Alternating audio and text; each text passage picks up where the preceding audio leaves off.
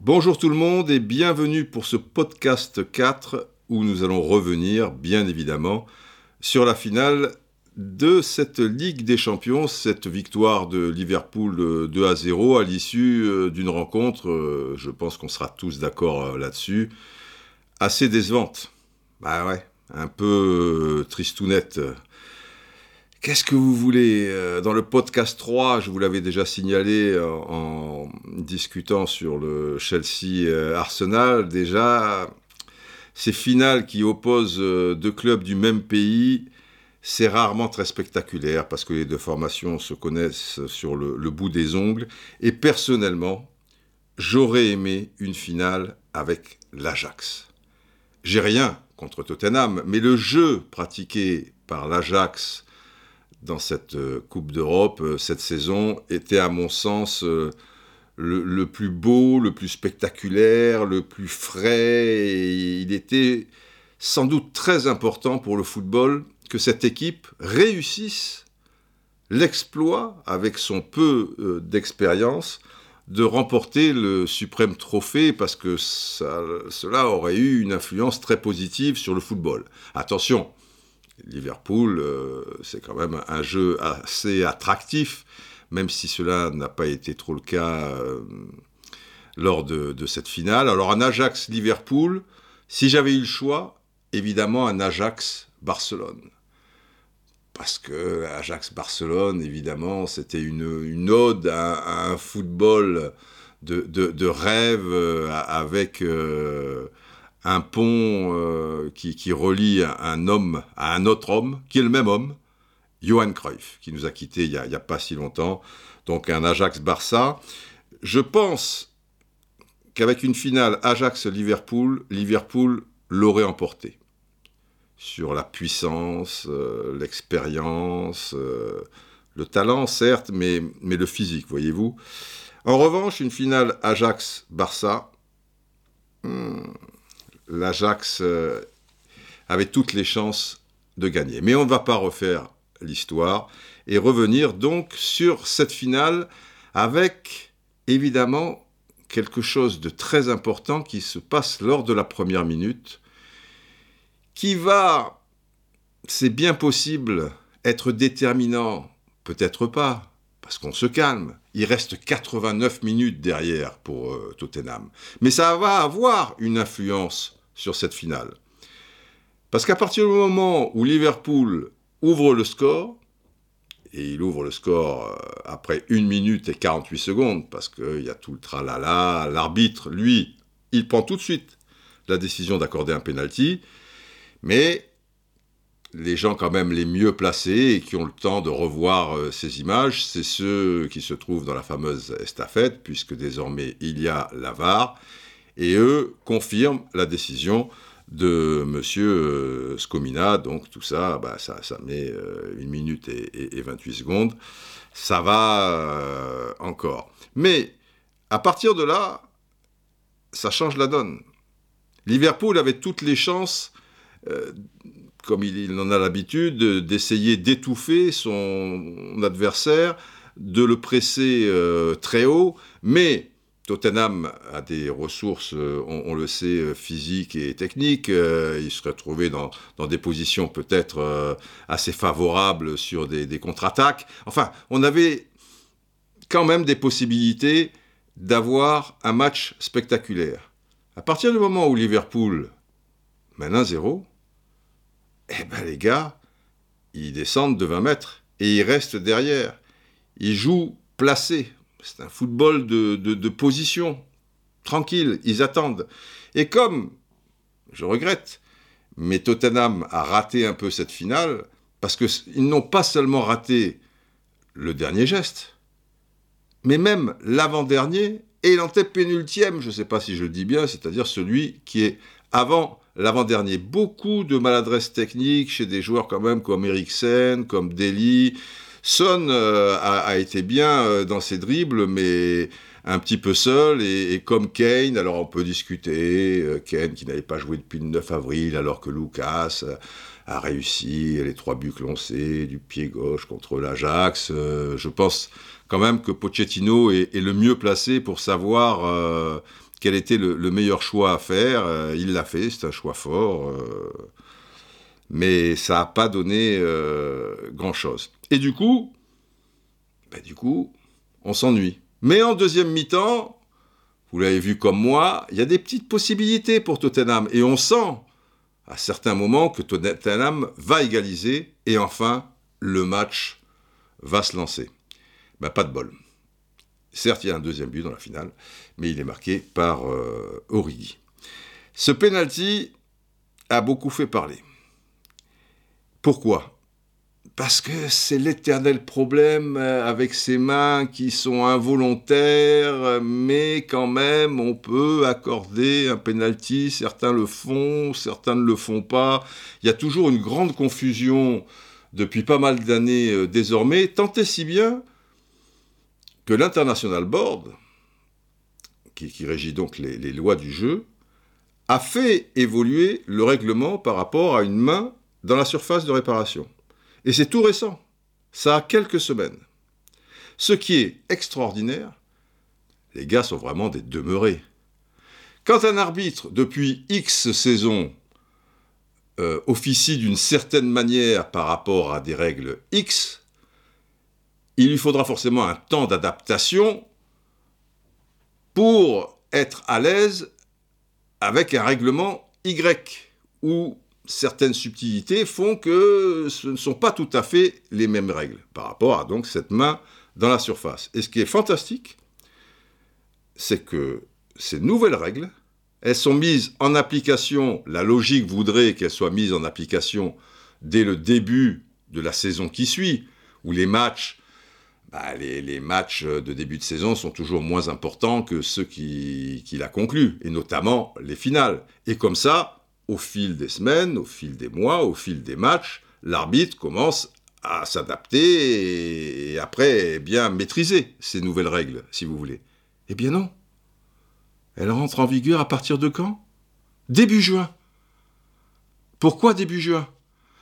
Parce qu'ils se disent euh, bon il y a la Cannes, il y a la Copa América, euh, donc euh, c'est pas bien grave puisque la compétition en question, ces deux-là en tout cas, avant d'arriver à une finale et des matchs vraiment décisifs, il y aura des matchs de poule. Donc à la limite, les arbitres ils peuvent se faire la main. Le problème c'est que la finale, eh ben, elle n'a pas lieu le, le 30 mai ou le 31 mai, si vous voulez. Enfin, il y a un 31 mai, je sais pas. Jamais su ça. Attendez, je regarde là, avec les phalanges de, mon doigt. Janvier, février, mars, avril, mai. Oui, il y a un 31. Donc, voilà, la finale n'a pas lieu le 31 mai. Elle a lieu le 1er juin. Et on commence le 1er juin. Donc, ça veut dire que l'arbitre, lui, eh ben, tu le mets au feu pour une finale de la Ligue des Champions. C'est pas pour autant qu'il s'est planté. Mais je dis déjà, adopter un tel processus, vous reconnaîtrez que c'est pas possible. C'est une bêtise. Quoi qu'il en soit, quoi qu'il en soit, cette main, elle mérite toujours une certaine interprétation par rapport aux arbitres. Parce que c'est vrai, Sissoko ne fait pas un geste de la main vers le ballon. C'est le ballon qui va à la main. Et la main, il la retire. Mais au départ, cette main, elle est quand même très haute, et c'est même incompréhensible. Si, Sissoko, euh, on sait très bien que si tu augmentes la, surface par rapport à ton bras de, manière euh, un petit peu grossière, et ce qui est le cas, tu peux avoir les bras un petit peu écartés. Il vaut mieux les avoir collés hein, par les temps qui courent, si vous voulez mon avis. Mais bon, tu peux les avoir un petit peu écartés. Mais là, euh, je veux dire, c'est un policier à Carrefour euh, sur une place euh, qui, fait la, circulation. Quoi. Il manque juste euh, le, sifflet. Il a le bras hyper haut au départ et qui est même un peu au-dessus de l'épaule. Et c'est en le rabaissant que le ballon qui touche un peu son pectoral, mais c'est très léger, mais qui poursuit sur sa main et il la rabat. C'est comme s'il faisait, si vous voulez, un, un smash d'un volleyeur. Donc la main, elle est grotesque. Mais déjà, la position de ce bras, parce qu'on dit toujours la main, mais ça commence à partir du haut de l'épaule, euh, la main, et ça vous fait tout le bras, c'est pas juste le, bout des ongles, vous voyez ben, C'est pas normal qu'il ait cette position. Il se met vraiment en danger. Et là, que l'arbitre accorde un penalty, surtout, surtout, que parmi les précisions qui concernent les, fautes de main, il y en a une qui indique que si le joueur prend un risque en mettant sa main, ce sont les nouvelles règles, hein, dans une position qui n'est pas naturelle, et je regrette la position de la main, enfin on dit toujours la main, mais le bras de Sissoko sur cette action n'est pas une position naturelle, légèrement au-dessus du niveau de l'épaule, eh bien donc, vous êtes en infraction. Et on est pile poil dedans. Et ce qui est terrible, c'est que derrière, je vois un peu la réaction des, gens à travers les réseaux sociaux. Alors, ça prend des proportions euh, scandaleux, du vol, le mec a gâché la finale, mais il a gâché la finale. Si encore on est 0-0 et on est à la 91e minute, comme la main de, de Kipembe, qui est à la limite moins grotesque à mon sens, mais là, pour le coup, il gâche la, qualification d'une équipe. Ça a une réelle influence. C'est sans appel il ne reste que deux ou trois minutes, si, tu veux, pour, pour marquer un but et, te qualifier. Là, il en reste 89. Ça va même plus loin. Alors, il y a des gens qui n'ont rien compris, qui disent euh, le, le gars euh, est tellement nul que je ne regarde même pas la fin du match. C'est une parodie de football. Ça va chercher loin. Donc la personne qui, a écrit ça, elle a changé de chaîne à partir du moment où le penalty a été accordé? Non, quand on dit que le football euh, rend dingue, euh, c'est même pas ça, quoi.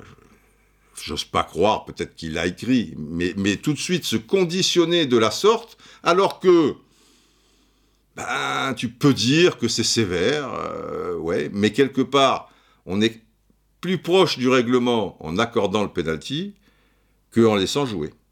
Voilà. Alors après, le souci, c'est en plus Jürgen Klopp, il reste sur un paquet d'échecs en finale. Avec Liverpool, il a perdu, rendez-vous compte, trois finales. Il a perdu la finale de la Coupe de la Ligue, donc c'est une coupe sur le plan national, mais deux sur le plan européen. La finale de la Liga Europa et un peu plus tard, donc c'était l'année dernière, la finale de la Ligue des Champions. Le gars a aussi perdu, accessoirement, deux Coupes d'Allemagne. Il a perdu deux Supercoupes d'Allemagne. Et à un moment, euh, c'est vrai que ça doit jouer aussi euh, dans sa tête et que ça a une influence et que, bon, le spectacle, euh, on, verra après. C'est sûr que je pense que si Liverpool avait gagné la Ligue des Champions la, saison dernière, il n'aurait pas été dans cette optique-là à partir du moment où Liverpool menait au score.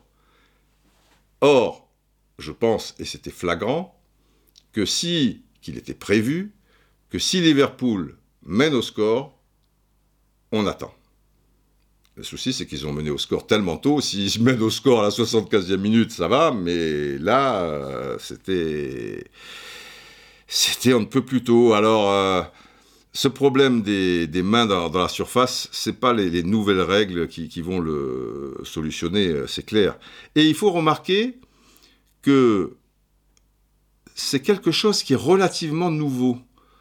C'est-à-dire que pour les gens de ma génération, on sait très bien qu'il y a 30 ans, il n'y avait pas de tels problèmes avec les mains dans la surface toutes les 3 secondes. C'est-à-dire que là, un match sur 3, ben, tu peux tout dire et son contraire par rapport à une main dans la surface qui est accordée ou pas. Je me souviens que lors de la Coupe du Monde 78, ça a été la première fois d'une manière euh, très puissante euh, qu'on n'était pas d'accord avec une, un penalty accordé suite à une main. C'était la, la main de Marius Trésor, alors que le ballon avait ricoché en Coupe du Monde 78 à France-Argentine. Ça avait beaucoup fait parler. Bon, parce que aussi c'était l'équipe de France et parce qu'on estimait que l'Argentine qui jouait sur son sol était avantagée. Mais voilà, ce genre de polémique arrivait une fois tous les six mois. Maintenant, euh, chaque week-end, tu y as droit. Il y a une solution qui est toute simple et que je préconise depuis deux ou trois ans maintenant. Mais plus simple, tu meurs, quoi. Pas la peine de sortir de Saint-Cyr.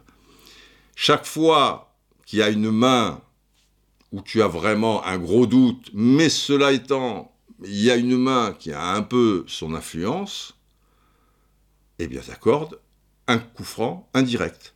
L'arbitre a au moins cette solution-là, où il siffle rien, ou il accorde penalty, mais il a aussi le joker, le coup franc indirect. Et des coups francs indirects, autrefois, dans la surface de, réparation, il y en avait. Le premier but de Michel Platini lors d'un match amical France-Tchécoslovaquie au Parc des Princes, quand il dit à Henri Michel Tu me passes la balle et je marque, c'était un coup franc indirect. Et on se souvient de certains coups francs indirects. Alors en plus, ça rendrait le football encore un peu plus spectaculaire parce que c'est pas facile de, marquer un, but sur un coup franc indirect dans la surface de réparation parce que évidemment le, mur, eh ben, il est très très proche de, la ligne de but. Il n'y a pas beaucoup d'espace. Faut, faut des combinaisons un peu spéciales. Tu es gagnant à 1000%. Et là, qu'est-ce que vous voulez? Ils en sont à, pinailler euh, sur les règles mais ça réglera pas le, problème. Et le souci, c'est que tu défends en plus d'une manière qui n'est pas naturelle. Si vous êtes bien attentif sur le deuxième but marqué par Origi, c'est Alder Verreid, j'arrive jamais à le dire, mais enfin c'est à peu près ça. Donc le défenseur, euh, l'un des deux défenseurs euh, centraux de Tottenham, qui file vers le, le joueur belge. Mais avec les mains, c'est-à-dire qui court vers lui sur le côté, comme ça, avec les mains derrière le dos. Eh, forcément, il a un temps de retard. J'aime autant vous dire que s'il a une position naturelle, quand je dis les mains, des bras, il le contre. Il n'y a aucun problème. Mais s'il a une position naturelle, le bras va être légèrement décollé euh, de, la hanche.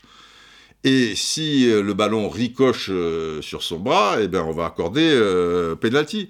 Mais ça vous donne un temps de retard qui est considérable. Mettez Usain Bolt courir un, 100 mètres avec les bras derrière le dos. Vous allez voir s'il réussit le, même temps. Vous allez être surpris.